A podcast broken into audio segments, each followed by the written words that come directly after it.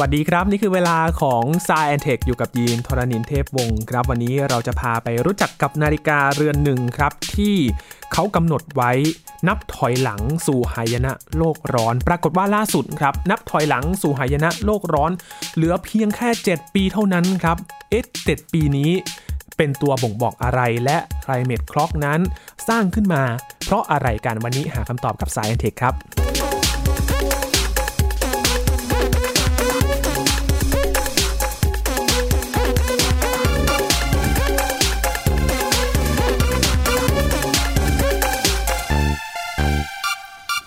ที่นครนิวยอร์กของสหรัฐอเมริกาครับเมื่อวันที่ 19 กันยายนที่ผ่านมา มีกลุ่มนักรณรงค์เรื่องโลกร้อนนะครับได้เปิดเผยโฉม Climate Clock นาฬิกานับถอยหลังก่อนที่อุณหภูมิของโลกจะสูงขึ้นจนถึงจุดวิกฤตครับ เพื่อที่จะเป็นสัญญาณว่าเราจะต้องตระหนักในเรื่องของภาวะโลกร้อนกันแล้ว ปรากฏว่า นาฬิกาเรือนนี้นะครับเป็นนาฬิกาดิจิตอลเขาให้เวลา นับถอยหลัง 7 ปีกับอีก 102 วันครับ ที่คาดว่าอุณหภูมิของโลก จะขึ้นไปสูงถึงจุดที่วิกฤตนะครับ 1.5 องศาเซลเซียส ซึ่งจะเป็นสัญญาณว่าอันตรายเกิดขึ้นแน่นอนนะครับ Climate Clock คืออะไรกันและสัญญาณโลกร้อนเหล่านี้บ่งบอกอะไรกับเราบ้างวันนี้คุยกันกับอาจารย์พงศกรสายเพชรนะครับ สวัสดีครับอาจารย์ครับ สวัสดีครับคุณยีนครับ สวัสดีครับท่านผู้ฟังครับ พูดถึงเวลา 7 ปีกับอีก 102 วัน ไม่นานเลยนะครับ อาจารย์ถ้าไปสู่เวลานั้นจริง ๆ โห มันเร็วมากเลยนะครับอาจารย์ ใช่ครับ คือตัวเลขพวกนี้มันมีที่มานะครับครับอย่างที่เราเห็นอยู่เนี่ยคือโลกเรามีอากาศเปลี่ยนแปลงเยอะเลยนะเมื่อก่อนเขาเรียกว่าภาวะโลกร้อนใช่ไหมเดี๋ยวนี้เรียกว่าอากาศเปลี่ยนแปลงหรือ climate change นะครับคือเขาพบว่าทั้งโลกของเราเนี่ยอุณหภูมิเฉลี่ยเนี่ยมันเพิ่มขึ้นมาเรื่อยๆ เมื่อเทียบกับก่อนที่เราจะ มีการขุดเจาะน้ำมันเมื่อประมาณร้อยกว่าปีที่แล้วเนี่ยอุณหภูมิมันเพิ่มขึ้นมาประมาณ1องศาเซลเซียสแล้วนะอืม1.1ประมาณ1ถึง1.1องศาเซลเซียสโดยเฉลี่ยครับโดยเฉพาะสัก20ปีที่ผ่านมามันเพิ่มขึ้นเร็วมาก เพราะว่าเรามีการใช้พลังงานเยอะ โดยพลังงานส่วนใหญ่เนี่ยเราเอามาจากการเผาเชื้อเพลิงฟอสซิล คือเชื้อเพลิงที่แบบว่าเป็นน้ำมันเป็นน้ำมันปิโตรเลียมนะ เอาถ่านหิน เอาแก๊สต่างๆ ขึ้นมา ซึ่งไอ้พวกของเหล่านี้เนี่ยมันก็คือซากพืชซากสัตว์ที่ ทับถมกันมาเมื่อหลายล้านปีเป็นสิบเป็นร้อยเป็นล้านปีแล้วนะครับครับแล้วพวกนี้มันมีพลังงานเยอะพอมาเผาเราก็ได้พลังงานเยอะๆมาใช้สร้างนู่นสร้างนี่เต็มไปหมดเลย แต่เราก็ปล่อยคาร์บอนไดออกไซด์เข้าไปชั้นบรรยากาศ แล้วไอ้คาร์บอนไดออกไซด์ในบรรยากาศเนี่ยมันมีข้อเสียตรงที่ว่ามันจะกักเก็บไม่ให้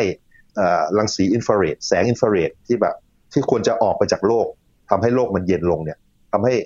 มันออกไปไม่ได้ มันก็เลยกักเก็บความร้อนไว้บนโลก แล้วทำให้โลกค่อยๆร้อนขึ้นร้อนขึ้นเรื่อยๆนะครับ แล้วตอนนี้เราร้อนขึ้นมากว่าตอนก่อนที่จะขุดเจาะน้ำมันเนี่ยประมาณ 1 องศาเซลเซียสแล้ว แล้วก็พบว่ามันมีอะไรเปลี่ยนแปลงเยอะไปหมดเหมือนกันนะยกตัวอย่างเช่น อากาศมันเริ่มมีหนาวมากๆ ร้อนมากๆ แห้งแล้งมากๆ แล้วก็มีฝนเยอะๆนะมันเริ่มครับสวิงกะเยอะมากเนี่ย เราเห็นได้ชัดเลยที่ผ่านมา 10 ปี มีไฟป่าอะไรมากขึ้น อุณหภูมิมันสูงมันแห้งอะไรอย่างเงี้ยนะแล้วนอกจากนี้ไอ้ที่บอกว่าเพิ่มเพิ่มมาหนึ่งองศาเนี่ยมันคืออุณหภูมิเฉลี่ยทั้งโลกอืมันมีบางส่วนในโลกที่แบบอุณหภูมิมันเปลี่ยนไปเยอะเลยนะครับยกตัวอย่างเช่นแถวๆที่มันเคยหนาวหนาวๆมากๆ แถวขั้วโลกอะไรเนี่ย มันไม่ได้เพิ่มแค่หนึ่งองศามันเพิ่มแบบประมาณสี่องศานะโอ้โดยเฉลี่ยแถวๆนู้นสี่องศาสี่องศาแล้วก็มีบางหน้าบางฤดูที่แบบอุณหภูมิมันเปลี่ยนไปเยอะมากแบบเป็นสิบองศาเลยนะแต่มันเป็นช่วงสั้นอืมๆ แต่คราวนี้ก็มันก็แย่ คือพอมันมีการเปลี่ยนแปลงเยอะๆอย่างเนี้ยเนี่ย ไอแบบว่าชั้นน้ำแข็งแผ่นน้ำแข็งต่างๆ ที่อยู่ตามขั้วโลกมันเริ่มละลายเยอะขึ้นเรื่อยๆเร็วมาก แล้วพอมันละลายมากเนี่ย เมื่อก่อนน้ำแข็งมันมีสีขาวเยอะๆมันช่วยสะท้อนความร้อนออกไปจากโลกใช่ไหมครับคราวนี้พอมันหายไปไปไปสีขาวมันเปลี่ยนกลายเป็นไม่มีตัวพื้นดินสะท้อนเลยหรือหญ้าข้างใต้เออมันสะท้อนน้อยแล้วมันก็ยิ่งดูดความร้อนเข้าไปอีก มันก็เลยแบบว่ามันเกิดวงจรอุบาทคือพ อร้อนปุ๊บมันทำให้เปลี่ยนแปลงแล้วมันยิ่งร้อนขึ้นเร็วขึ้นอีก ซึ่ง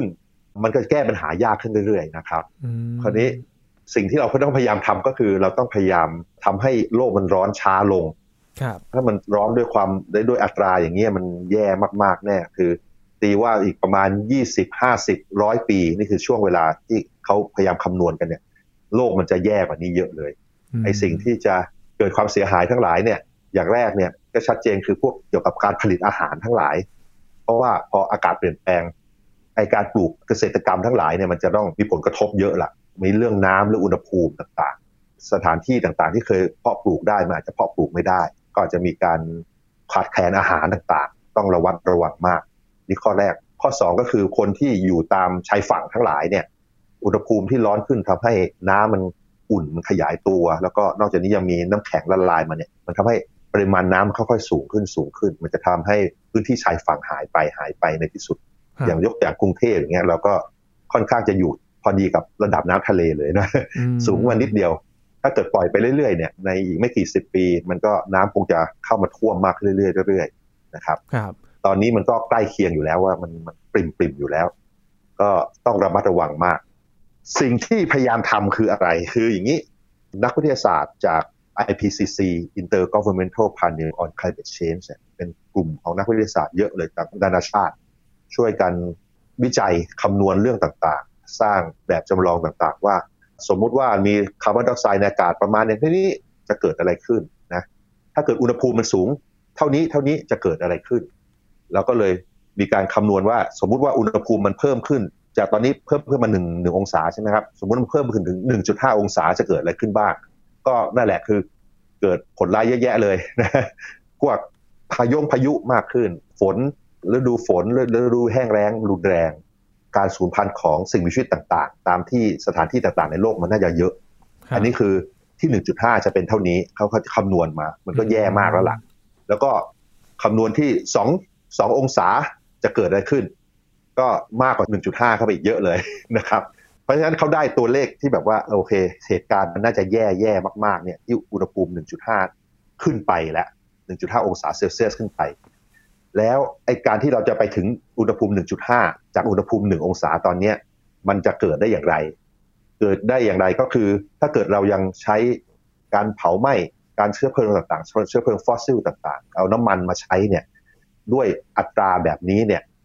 เราจะมีปริมาณ คาร์บอนไดออกไซด์ที่เผาได้ ปริมาณคาร์บอนที่เผาได้อีกกี่ตัน อีกกี่พันล้านตันนะก็มีตัวเลขออกมา climate clock จะเริ่มเข้ามาแล้วเขาก็มาดูว่าสมมุติว่าเรามีปริมาณคาร์บอนทั้งหมดที่เผาได้ แล้วก็ตอนนี้เราเผาต่อปีเท่าไหร่ เราจะเหลือเวลาเท่าไหร่ก่อนที่จะไปถึง 1.5 องศานะครับอันนี้ก็คือเป็นการคำนวณแบบตรงๆนี่แหละ หรือคือโอเค มีปริมาณที่เผาได้เท่านี้ แล้วเผาต่อปีเท่านี้ คุณสองคนเนี่ยคือคุณ แกนโกลานกับแอนดรูบอยเขาก็เลยทำโปรเจกต์ขึ้นมาบอกว่าเพื่อให้รณรงค์ให้คนเข้าใจตัวเลขตัวนี้ ว่าเราจะเกิดเหตุการณ์รุนแรงเนี่ย มันต้องทำยังไง เรามีเวลาเหลือเท่าไหร่ ที่จะต้องไปแก้ปัญหานี้ ก็พอพอหารขึ้นมามันน่ากลัวมากมันเหลือแค่ประมาณ7ปีเองคือที่ตกใจว่า7ปีนี่เพราะว่าปีก่อนหน้านี้ไม่ได้แบบสั้นขนาดนี้เลยนะครับอาจารย์คือ ก่อนหน้านี้มันอาจจะแบบเวลาที่คิดว่าน่าจะพอในการแก้ไขปัญหาได้บ้าง แต่อันนี้ 7 ปี มันเป็นเรื่องที่น่าตกใจมากๆเลยนะครับ ว่า 7 ปีเราจะแก้ปัญหาอะไรได้บ้าง จริง ๆ ปัญหาเนี่ยมันก็คือจริง ๆ เนี่ย เราอะพออยู่ได้แหละแต่มันจะลำบากมากขึ้นเรื่อยๆคือนะเพราะฉะนั้นไอ้สิ่งที่เราพยายามทำให้ดีที่สุดเนี่ยคือพยายามทำให้ ถ้าเกิดเราลดการเผาคาร์บอนไปในชั้นบรรยากาศได้ในเจ็ดปี ยิ่งลดได้มากเท่าไหร่ มันก็ยิ่งยืดเวลานี้ออกไปนะคือถ้าเกิดตอนนี้เราเผาแบบปกติของเราที่เราเผาอยู่ตอนเนี้ยเราก็จะมีเวลาเจ็ดปีก่อนที่อุณหภูมิมันอาจจะขึ้นถึงประมาณ 1.5 องศา ซึ่งไม่มีใครอยากให้เป็นหรอกมันจะมีผลกระทบเยอะ เพราะฉะนั้นสิ่งที่ทำกันได้คือลดคาร์บอน คือใช้พลังงานจากแหล่งอื่น ๆ เช่น พลังงานหมุนเวียนทั้งหลาย ตอนนี้ก็มีพวกน้ำพวกเขื่อนใช่ไหมพลังงานจากใต้โลกความร้อนจากในโลก มีพลังงานลม แล้วก็พลังงานแสงอาทิตย์ แล้วนอกจากนี้ก็มีโรงไฟฟ้านิวเคลียร์ที่ใช้อยู่ตอนนี้ก็เป็นส่วนหนึ่งที่พยายามที่มันจะลดการเผาเชื้อเพลิง และปล่อยคาร์บอนไดออกไซด์เป็นอากาศ คือถ้าเกิดเราใช้พลังงานจากแหล่งอื่นๆ ได้มากเท่าไหร่เนี่ยเราก็จะยืดเวลาเหล่านั้นเข้าไป มันไม่ใช่ว่าพออุณหภูมิเป็น 1.5 องศาแล้วเราจะสูญพันธุ์อะไรอย่างนี้ไม่ใช่ แต่ว่าชีวิตมันจะลำบากขึ้นเยอะ โดยเฉพาะผู้คนที่ยากจนเนี่ยจะโดนกระทบมากกว่า ครับคือมันจะมีทั้งปัญหาทางการเป็นอยู่การกินอยู่ทั้งหลาย ปัญหาทางเศรษฐศาสตร์ทั้งหลายเนี่ยแล้วก็โรคระบาดทั้งหลายมันอาจจะมากขึ้น แล้วก็การขาดอาหารการอะไรเนี่ยมันจะมากขึ้น เพราะฉะนั้นอันนี้คือเขาพยายามให้เราเห็นชัดเจนว่า โอเค 1.5 เราต้องลดนะพยายามยืดให้เวลาไอ้เจ็ดปีนะให้มันยืดออกไปเรื่อยๆเรื่อยๆถ้าเกิดสมมุติว่าเราลดปริมาณการปล่อยคาร์บอนไปในอากาศเนี่ย การคาร์บอนไดออกไซด์ไปในอากาศลดไปครึ่งหนึ่งไอ้เจ็ดปีนี่จะกลายเป็น14ปีจริงไหมอืมคือถ้าลดลดอัตรานี้ลงไปได้เรายืดเวลานี้ออกไปได้ครับคือถ้าเกิดลดลงไปเรื่อยๆเรื่อยๆจนเหลือแบบเหลือ10%ของตอนเนี้ยจะเจ็ดปีมันก็กลายเป็น70ปีนะอืมนะคือที่สำคัญคือต้องมีเวลานานๆหน่อย เวลายาวๆนานๆ เพราะว่ามันจะต้องมีวิธีแก้ปัญหาหลายๆอย่างพร้อม ๆ กัน คือ ใช้พลังงานทดแทนใช่ไหมแล้วก็นอกจากนี้เราต้องหาทางแบบดึงคาร์บอนไดออกไซด์ต่างๆ ในอากาศด้วยออกมานะหรืออาจจะมีวิธีที่แบบว่า มีความจริงมีหลายไอเดียนะ เช่นแบบว่ากระจกสะท้อนในในอวกาศเลยด้วยซ้ำลดแสงที่ตกมาที่โลก คือถ้าไปไปรับแสงพลังงานจากดวงอาทิตย์ข้างนอกอวกาศเลย อะไรอย่างเนี้ย ซึ่งพวกนี้มันใช้เวลากว่าที่จะได้ทำได้ เพราะฉะนั้นสิ่งที่เราทำได้ตอนนี้คือพยายามลดการเผาไหม้ พื่อยืดเวลาให้เทคโนโลยีอื่น ๆมันตามมาทันครับ อันนี้คือ 1.5 องศาครับจมัรินงมีมันมีอีที่กตัวเลขสำคัญก็เออคือคาร์บอนที่ถูกปล่อยออกมาใช่ไหมครับ จริง ๆ ตัวเลขที่ใช่1.5 องศา หลายคนอาจจะคิดว่ามันมันแบบไม่ได้มากเท่าไหร่นะเป็นน้อยนะ1.5เองเนาะอาจจะต้องบอกว่าปริมาณคาร์บอนที่พอ 1.5 องศาปล่อยไปเนี่ยโอ้โห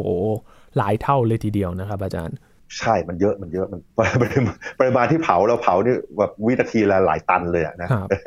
มันจะเผาเร็วมาก แต่ว่าไอ้1.5องศาเนี่ยมันก็ไม่ใช่ว่าโลกจะล่มสลายแล้วเราตายกันหมดครับคือมันเลวร้ายกว่านี้อีกได้ได้อีกเยอะนะยังไม่พออีกเลยครับอาจารย์ตัวนี้ ยังไม่พอยังไม่พอคือจากการประมาณของนักวิทยาศาสตร์ ถ้าเกิดเราลดการปล่อยคาร์บอนไดออกไซด์ไปในอากาศได้สักครึ่งหนึ่งรออีก 80 ปีคือ ปี 2,100 เนี่ย โลกมันก็ร้อนไปถึงประมาณ 3 องศานะโอ้โหเออสามองศาคือ มันก็จะรุนแรงแหละคนสมัยนั้นก็ต้องปรับตัวให้อยู่ให้ได้ ถ้าเกิดเรายังแก้ปัญหาพวกนี้ไม่ได้นะคือสามองศานี่คือเฉียดเฉลี่ยทั้งโลก แต่ว่ามันมีต้องมีบางส่วนของโลกเนี่ยที่อุณหภูมิมันเปลี่ยนแปลงเยอะมากๆ โดยเฉพาะแถวแถวๆขั้วโลกแถวแถวๆที่มันหนาวหนาวๆเนี่ยครับแล้วก็แถวแถวๆชายฝั่งเนี่ยมันจะลำบากมากเลย คือผมเข้าใจว่าอีก 80 ปีนะ ถ้าเกิด เรายังแก้ปัญหาได้ไม่ดีเนี่ยแล้วอุณหภูมิมันขึ้นไปถึง3องศาเนี่ย กรุงเทพนี่น่าจะเป็นเมืองที่อยู่ยากเลยล่ะเพราะว่าอืมน้ำท่วมตลอดเวลาอะไรเงี้ยครับนะแล้วก็ภาคที่เพาะปลูกทั้งหลายในประเทศเราน่าจะลำบากมาก เพราะสิ่งที่แบบว่าเคยที่เคยมีน้ำมีอะไรมันจะแห้งแล้งมากๆ หรือไม่ก็ฝนตกมาเยอะแล้วก็น้ำท่วมอะไรอย่างเงี้ยไม่สามารถจะควบคุมได้ง่ายๆละครับตอนนี้ที่ผ่านมาเนี่ยเราพอควบคุมได้แล้วก็เราเรียกว่าเราเป็นอู่ข้าวอู่น้ำเลยนะคือ อยู่แถวๆนี้มันเพาะปลูกอะไรมันเพาะปลูกง่าย ในอนาคตมันอาจจะไม่ง่ายเท่านี้แล้วนะนะอืมคือตีว่าตอนเนี้ยที่ประมาณการเนี่ย ถ้าเกิดเรายังแก้ปัญหาได้ไม่ค่อยดีเนี่ย อีกสิบปีเนี่ย มันคงจะประมาณ 1.5 องศาแน่ๆใช่ไหมครับแล้วก็อีกประมาณ 30 ปีมันน่าจะประมาณ 2 องศาแน่ๆแล้วก็อีกประมาณ 80 ปีน่าจะ 3 องศาแน่ๆอืมเพราะฉะนั้นโอเคเลยเราก็ต้องรู้ ว่าโลกมันกำลังเปลี่ยนแปลงยังไง แล้วก็ครับมันก็ต้องเป็นอยู่ในทั้งโลกมนุษย์ทุกคนเนี่ยมันต้องช่วยกันแหละเออคือบอกว่าทำยังไงเราต้องเปลี่ยนไลฟ์สไตล์ยังไง ในที่สุดเราต้องลดการเผาน้ำมันต่างๆ เผาคาร์บอนต่างๆ แม้แต่การเผาปิ้งย่างทั้งหลายนี่มันก็มีส่วนนะใช่ไหมมันมีเผาโอ้แต่ว่าใครที่ชอบกินปิ้งย่างเออนี่ใจแป้วเลยนะครับอาจารย์มันทำยังไงมันต้องลดคาร์บอนไดออกไซด์ออกไปให้ได้อะ คราวนี้เทคโนโลยีในการลดคาร์บอนไดออกไซด์มันมีอะไรบ้าง มันก็ต้องแบบดูเป็นดูทุกเรื่องเลยว่า เราปล่อยคาร์บอนไดออกไซด์จากไหนบ้าง แล้วก็ทดแทนไปด้วยอะไรคือถ้ามันมีการเผาไหม้ทั้งหลายเนี่ยเราก็ต้องไปคิดกันว่า เราเผาไหม้เพื่ออะไร เราเผาไหม้เพื่อเอาพลังงานมาใช้ใช่ไหมเราสามารถเอาพลังงานจากแหล่งอื่นมาใช้แทนได้ไหมเนี่ยต่างๆครับก็ต้องทำเป็นเรื่องเป็นราว ซึ่งจริง ๆ แล้วเมื่อปี 2016 เนี่ยที่เขาเรียกมีสนธิสัญญาปารีสใช่ไหมที่แบบว่าไปทุกทั้งโลกไปเซ็นกันครับที่กรุงปารีสเนี่ยว่า ทุกประเทศจะไปพยายามแก้ปัญหากันนะ ซึ่งตอนนั้นเนี่ยคือพยายามจะลดให้ไม่ถึง 2 องศา หรือให้น้อยกว่า 2 องศาให้ดีที่สุด แต่ว่าตอนนี้ก็รู้สึกว่าหลายๆประเทศก็ยังแก้ได้ไม่ค่อยดีเท่าไหร่นะอืมคืออย่างประเทศเราเนี่ยก็อืมยังไม่ค่อยดี ยกตัวอย่างเช่น การขนส่งอะไรทั้งหลายของเราเนี่ย การใช้พลังงานทั้งหลายเราใช้การเผาหมดเลยนะ เราเผาครับน้ำมัน เผาแก๊สนะถ่านหินก็ยังใช้อยู่แต่ก็ พยายามลดลงไป เรายังไม่ค่อยสนับสนุนพวกพลังงานทางเลือกเท่าไหร่อืมนะจริง ๆ ตอนเนี้ยดูหลาย ๆ ประเทศเขาเริ่มย้ายไปทางไฟฟ้าจากแสงอาทิตย์เยอะแล้ว ซึ่งราคามันก็ถูกลงมา แต่ว่าในประเทศเรามันก็ยังยังเป็นเรื่องไกลตัวแล้วเกินยังไม่ค่อย ยังไม่ได้ใช้ผลิตไฟฟ้าจากแสงอาทิตย์เท่าไหร่ทั้งทั้งที่พลังงานจากแสงอาทิตย์ที่มันตกมาบนโลกอะมันมากกว่าที่มนุษย์ใช้ทั้งหมดเอ่อเป็นหลายพันเท่าด้วยซ้ำแต่ว่า เรายังไม่รู้จักไปเอามาใช้เท่าไหร่ เรายังไปขุดของใต้ดินมาเผาอะ มันก็เลยแย่ ไอ้ประเทศที่เขาทำได้ดีๆ ก็มีเยอะนะในในยุโรปก็ทำกันดีพยายามกันใหญ่เลย เห็นแล้วมีก็ในหลายจีนนโยบาอินเดียยที่พยายามที่จะไม่มีรถที่ใช้พลังงานฟอสซิลเลยก็คือรถที่ใช้น้ำมันนะครับอาจารย์เขาก็กำหนดปีมาแล้วอย่างปี 2030 2040 เนี่ยเขาก็คาดว่าจะไม่มีรถที่ใช้น้ำมันแล้วอย่างในยุโรปนะใช่ครับอาจารย์ใช่ครับในหลาย ๆ ประเทศในยุโรปก็บวกเข้าไปอีก 10 15 ปีเนี่ยเขาจะไม่มีรถน้ำมันอย่างเงี้ยอืมหรือว่าในแคลิฟอร์เนียในสหรัฐเองเขาก็บอกประมาณ 2035 ก็คือ 15 ปีต่อไปจะไม่มีรถน้ำมันอย่างเงี้ยนะเอ่อในประเทศเรานี่ก็เป็นน้ำมันหมดเลยครับนะครับจริง ๆ ก็มีแล้วก็นโยบายของรถไฟฟ้ามาบ้างแล้ว แต่ว่าอาจจะยังไม่ได้ขับเคลื่อนกันใช่อย่าง มากนักเท่าไหร่คล้าย ๆ ว่าต้นทุนของรถไฟฟ้าเนี่ยต้นทุนสูงยังสูงอยู่ต้นทุนเยอะที่สุดมันคือพวกแบตเตอรี่ครับคือแบตเตอรี่แล้วก็กลายเป็นว่าเราไม่มีโรงงานผลิตแบตเตอรี่พวกนั้นในประเทศเรา แล้วก็ภาษีแบตเตอรี่ก็สูง มันก็ทำให้อุตสาหกรรมรถที่ผลิตในประเทศเรามันไม่ค่อย work เท่าไหร่ครับก็เลยเอ่อมันก็ต้องขึ้นกับนโยบายว่าประเทศเราจะแก้ปัญหาพวกนี้ยังไง แต่จริง ๆ มันก็ต้องแก้ในที่สุดนะครับ คือ มันจะทำทองทำตัวเป็นทองไม่รู้ร้อนไม่ได้หรอก เพราะว่าอีกหน่อยดีไม่ดีเราจะเป็นประเทศอดอยากเอาครับนะถ้าเกิดอาหารมันปลูกไม่ได้เนี่ยมันจะแย่เอานะอืมเพราะอย่างนับเอ่อแค่นี้ปีนี้ปีเดียวเองนะครับอาจารย์ปัญหาภัยแล้งก็ค่อนข้างอืมจะรุนแรงพอสมควรเลย และปีหน้าใช่ก็มีใช่คำเตือนมาด้วยว่าน้ำอาจจะมีไม่ใช่มากในการเพาะปลูก แค่ปีสองใช่ปีครับนี้ก็น่าห่วงแล้วนะครับอาจารย์ใช่ครับแล้วคือคือที่สำคัญคือไอ้ปีที่แย่ๆอย่างเนี้ยอย่างปีเนี้ย ปีต่อๆไปมันจะแย่กว่านี้ได้ครับนะยิ่คืงอกว่านี้มันไม่ใช่ว่าอีกนะแย่ที่สุดแค่นี้ไงมันจะแย่ลงไปเรื่อยๆ ถ้าเกิดอืมเราไม่พยายามแก้ปัญหาเนี้ยครับก็เลยต้องรณรงค์กัน ตอนนี้คือพลังงานส่วนใหญ่ของเรามาจากการเผาครับเผาน้ำมันเผาแก๊ส เผาถ่านหิน ก็ต้องหนีออกไปให้ได้ในที่สุด จริง ๆ เนี่ยในประเทศเราเนี่ยนะเคยมีนโยบายจะสร้างโรงไฟฟ้าจากแก๊สที่แบบเผาไหม้จากแก๊สที่บอกว่ามันลดปริมาณคาร์บอนไดออกไซด์ มากกว่าถ่านหินเนี่ยก็สร้างไปเยอะแล้ว แล้วนอกจากนี้ยังมีนโยบายพวกโรงไฟฟ้านิวเคลียร์ซึ่งมันน่าเสียดายที่ว่าไม่ได้ใช้ แต่ว่าก็มีคนโยนแย้งอะนะเพราะว่าประเทศเราบางทีมันมีความมักง่ายอยู่อะบางทีมันทำอะไรก็แล้วมันเกิดความเสียหายขึ้นมาอย่างเงี้ยคือโรงไฟฟ้านิวเคลียร์เวลามันเสียหายมันก็เสียหายเยอะอะนะมันก็เลยแบบมีการต่อต้านแล้วก็เลยไม่ได้ใช้ แต่ว่าเรื่องความปลอดภัยกันอยู่บ้านความปลอดภัยใช่ แต่จริง ๆ แล้ว โดยเฉลี่ยในประเทศที่เขาใช้กันเนี่ย ความเสียหายมันก็น้อยนะนานๆทีมันก็มีอุบัติเหตุ จากโรงไฟฟ้านิวเคลียร์นะล่าสุดเนี่ยก็ที่ญี่ปุ่นนะนะแต่ว่าถ้าเกิดมาดูปริมาณจำนวนคนตายที่เกิดขึ้นนะนับกันชัวร์ๆเนี่ยเอาปริมาณคนตายจากโรงไฟฟ้านิวเคลียร์กับปริมาณคนตายจากการเผาโรงไฟฟ้าถ่านหินเนี่ย ต่อพลังงานที่ผลิตได้ ปรากฏว่าคนตายจากโรงไฟฟ้าถ่านหินมันเยอะกว่าเยอะหลายเท่ามากเลยอืมเพราะว่า ไฟฟ้าถ่านหินเนี่ยนอกจากมันปล่อยคาร์บอนไดออกไซด์แล้วมันยังปล่อยพวกสารที่เกิดจากการเผาไหม้เยอะแยะเต็มไปหมดเลย แล้วมันก็ลอยไปแล้วมันก็เข้าไปในปอด แล้วมันก็ทำให้เราตายอายุเราสั้นขึ้นอะ ก็นี่แหละ มันดูเหมือนราคาถูกแต่จริง ๆ ถ้าเกิดเอาคุณภาพชีวิตเอาสุขภาพไปรวมด้วยมันก็ไม่ถูกเท่าไหร่นะครับอืมคือสิ่งที่มันเกิดขึ้นเออผลกระทบต่อสุขภาพที่มันเกิดขึ้นเนี่ยเป็นสิ่งที่เรามองไม่เห็นว่ามันมีอะไรใช่บ้างใช่แล้วก็เลยไม่รู้ว่า เอ๊ะมันมันน่าจะใช่ปลอดภัยสำหรับใช่การสร้างโรงไฟฟ้าถ่านหิน ใช่ PM 2.5อะไรเงี้ยเป็นเรื่องเดี๋ยวปลายปีเราก็เจอกันอีกนะ เตรียมพร้อมกันได้เลยนะครับเตรียมพร้อมเตรียมพร้อมกันเลย เดี๋ยวมันมาอีกแน่นะครับเพราะว่าเราก็ยังไม่มีคือมันเป็นปัญหาภูมิภาคด้วย คือเดี๋ยวมันก็มีการเผาป่าเนี่ยคือแบบปลูกข้าวปลูกโดยการเผาป่าเล่นๆใช่งั้นน่ะซึ่งจริง ๆ มันก็น่าเห็นใจ เพราะว่ามันเป็นวิธีเตรียมพื้นที่ในการเพาะปลูกที่ถูกที่สุดครับนะ แล้วก็ เกษตรกรในในหลายประเทศแถวนี้ก็เลยเผามันซะเลย เผาพื้นที่ซะเลย แล้วก็มันก็ควันก็ขึ้นคาร์บอนไดออกไซด์ก็มาฝุ่นก็มา แล้วเออนั่นแหละ ก็ทำยังไงล่ะเราก็ต้องหาทางอะนะคือ มันก็ต้องเปลี่ยนวิธีพวกนี้ทำยังไงให้มันทุกคนอยู่ได้ เพราะว่าถ้าเกิดมันไม่แก้เลยในที่สุดทุกคนก็จะอยู่ยากขึ้นเรื่อยๆคนรวยอะไม่ไม่เป็นไรหรอกเพราะคนรวยเขาก็แก้ปัญหาได้ ที่สำคัญคือคนส่วนใหญ่ที่ไม่ค่อยรวยเนี่ยจะแก้ปัญหายังไงอันนี้แหละ สิ่งที่เราต้องช่วยกันคิด แล้วก็ช่วยกัน มีสิทธิ์มีเสียงกดดันให้รัฐบาลช่วยแก้ปัญหาพวกนี้ด้วยนะมันเป็นปัญหาซึ่งอะไรล่ะ มันไม่ใช่แบบซึ่งหน้าแต่ว่ามันมาแน่ๆ มันมาเรื่อยๆ เราจะเห็นความพินาศเนี่ยมันค่อยๆเคลื่อนตัวเข้าหาเราใกล้ๆเรื่อยๆเรื่อยๆเรื่อยๆแล้วก็ไอ้ climate clock เนี่ยมันเป็นสิ่งที่แบบพยายามให้เราเห็นถึงปัญหานี้ชัดๆ ก็นั่นแหละก็เออถ้าจะให้อุณหภูมิไม่สูงเกิน 1.5 องศา ก็ต้องลดคาร์บอนไดออกไซด์ลงไปเยอะเลยนะครับ ส่วนตัวผมว่า เราไม่น่ารอดเจ็ดปีเนี่ยไม่น่าทั้งโลกเนี่ยนะคือเราคงจะถึง 1.5 องศานี่แหละ เป็นไปได้ มันก็ไม่แน่นะว่าไอ้บวกเข้าไป พอเวลาผ่านไปเจ็ดปีปุ๊บแล้วอุณหภูมิเป็น 1.5 เป๊กนะเพียงแต่ว่ามันมีความไม่แน่นอนในการคำนวณอยู่บ้าง แต่ว่ามันแย่แน่ๆ ถ้าเกิดเราไม่ไม่ลดคาร์บอนไดออกไซด์ตอนนี้นะครับ เพราะฉะนั้นก็บอกเตือนไว้ก่อน สมมุติว่าอีก 7 ปีแล้วอุณหภูมิกลายเป็น 1.3 องศาเงี้ยแล้วทุกคนก็จะอาจจะ ประมาทได้มันแต่มันไม่ควรประมาทหรอกเพราะในระยะยาวมากพอมันจะเป็นอย่างนั้นแหละ มันจะมากขึ้นเรื่อยๆจริงๆนะครับครับจริงๆ ไม่ต้องรอให้ถึง 1.5 องศาเลยก็ได้นะครับอาจารย์เพราะว่าอย่างช่วงที่ผ่านมาจะเห็นแผ่นน้ำแข็งละลายอย่างที่กรีนแลนด์หรือว่าแอนตาร์กติกาเองที่เราก็จะเห็นว่าแผ่นน้ำแข็งขนาดใหญ่เท่าไหร่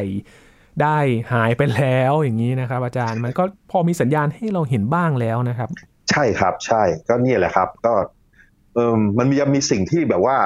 อาจจะมีหายนะอื่น ๆ ที่เรายังคาดไม่ถึงด้วยนะยกตัวอย่าง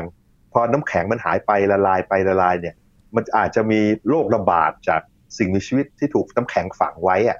เมื่อเป็นหมื่นปีเป็นหลายพันปี หลายหมื่นปีที่แล้วก็ได้นะก็ต้องระมัดระวังด้วย จริงไหมหรือถ้าเกิดโรคมันร้อนมากพอเนี่ย มันก็จะมี อุณหภูมิในน้ำมันสูงพอเนี่ยมันจะทำให้มีเทนแก๊สมีเทน ซึ่งมันผสมกับน้ำเป็นน้ำแข็งแล้วคาอยู่ที่พื้นมหาสมุทรเนี่ยเยอะแยะเนี่ยถ้าเกิดมันลอยขึ้นมา ซึ่งไอ้แก๊สมีเทนเนี่ยก็เป็นตัวแก๊สโลกร้อนอีกอันหนึ่งเลยแหละคือมันจะช่วย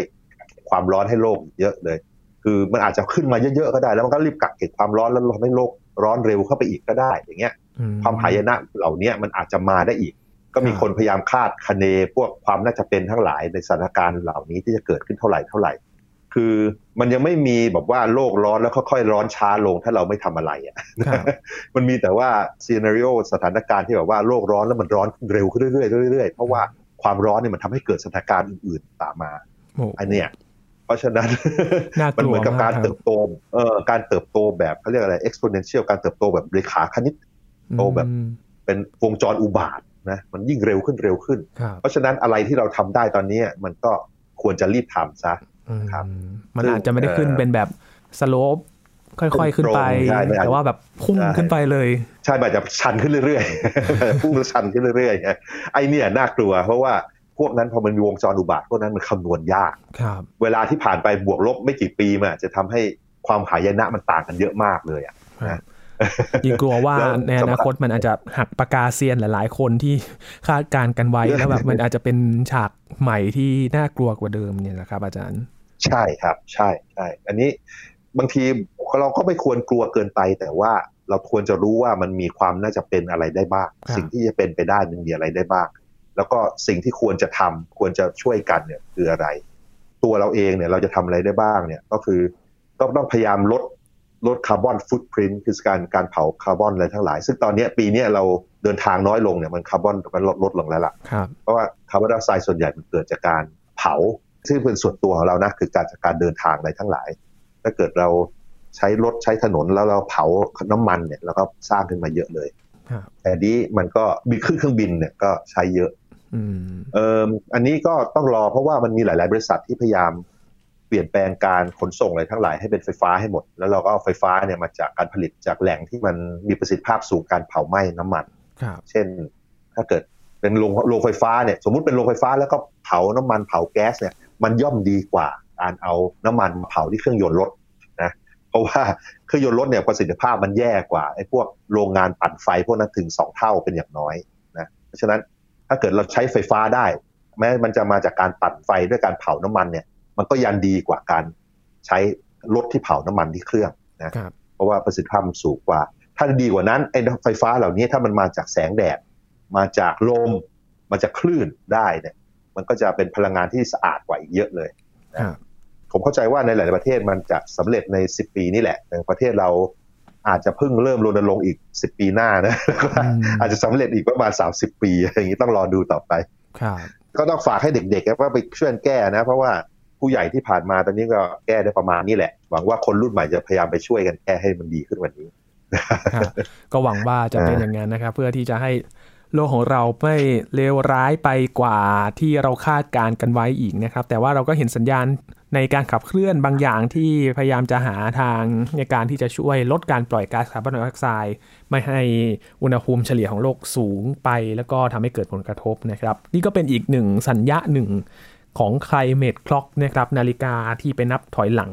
เพื่อที่จะให้เราได้ตระหนักถึงเรื่องของการเปลี่ยนแปลงสภาพภูมิอากาศมากขึ้นนะครับ ว่าเราควรจะทำอย่างไรดี จริง ๆ ก็มีอีกหลายโครงการที่เขาก็พยายามจะแจ้งเตือนกันอยู่แล้วนะครับ อาจารย์ทั้งนักวิทยาศาสตร์เองเขาก็มาแจ้งเตือนกันอยู่ใช่ครับแต่ก็อยากจะให้ตระหนักกันมากขึ้นกว่านี้อีกนะครับใช่เพื่อที่จะให้ครับเราคุณอยู่กับคุณโลจะกไปได้ดูเว็บไซต์ครับครับที่เว็บไซต์คุณใช่จะไหมไปดูเว็บไซต์เขา climateclock.world นะครับครับเขาจะมีแบบ plan ด้วยคุณสามารถสร้าง climate clock ตัวเอง จริง ๆ มันคือเป็นโอ้เป็นเอ่อใช้ใช้คอมพิวเตอร์ Raspberry Pi ต่อกับ LED อย่างเงี้ยครับแล้วก็โชว์ได้หรือจริงๆหรือคือเขียนเป็นโปรแกรมก็ได้เป็นโปรแกรมที่แบบว่า run อยู่บนเว็บไซต์อะไรก็ได้ครับหรือมันเอาตัวเลขหนึ่งตัวเลขมาว่าเรามีคาร์บอนเผาได้เท่าไหร่ แล้วก็อัตราการเผาเราต่อปีเป็นเท่าไหร่นั้นเราก็สามารถคำนวณได้โอ้ เราไปดู climateclock.world นะครับครับ ก็ไปดูกันได้ทางเว็บไซต์นะครับ ช่วงนี้ขอบคุณอาจารย์พงศกรใช่ครับมาก ๆ เลยครับ ครับ ยินดีครับ สวัสดีครับ ครับ นี่คือ Science Tech นะครับ คุณผู้ฟังติดตามรายการกันได้ที่ thaipbspodcast.com ครับ รวมถึงพอดแคสต์ช่องทางต่าง ๆ ที่คุณกำลังรับฟังอยู่นะครับ อัปเดตเรื่องราววิทยาศาสตร์เทคโนโลยี และนวัตกรรมกับเราได้ที่นี่ ทุกที่ทุกเวลาเลยครับ ช่วงนี้ยีนทรณินเทพวงศ์พร้อมกับอาจารย์พงศกรสายเพชรลาไปก่อนนะครับ สวัสดีครับ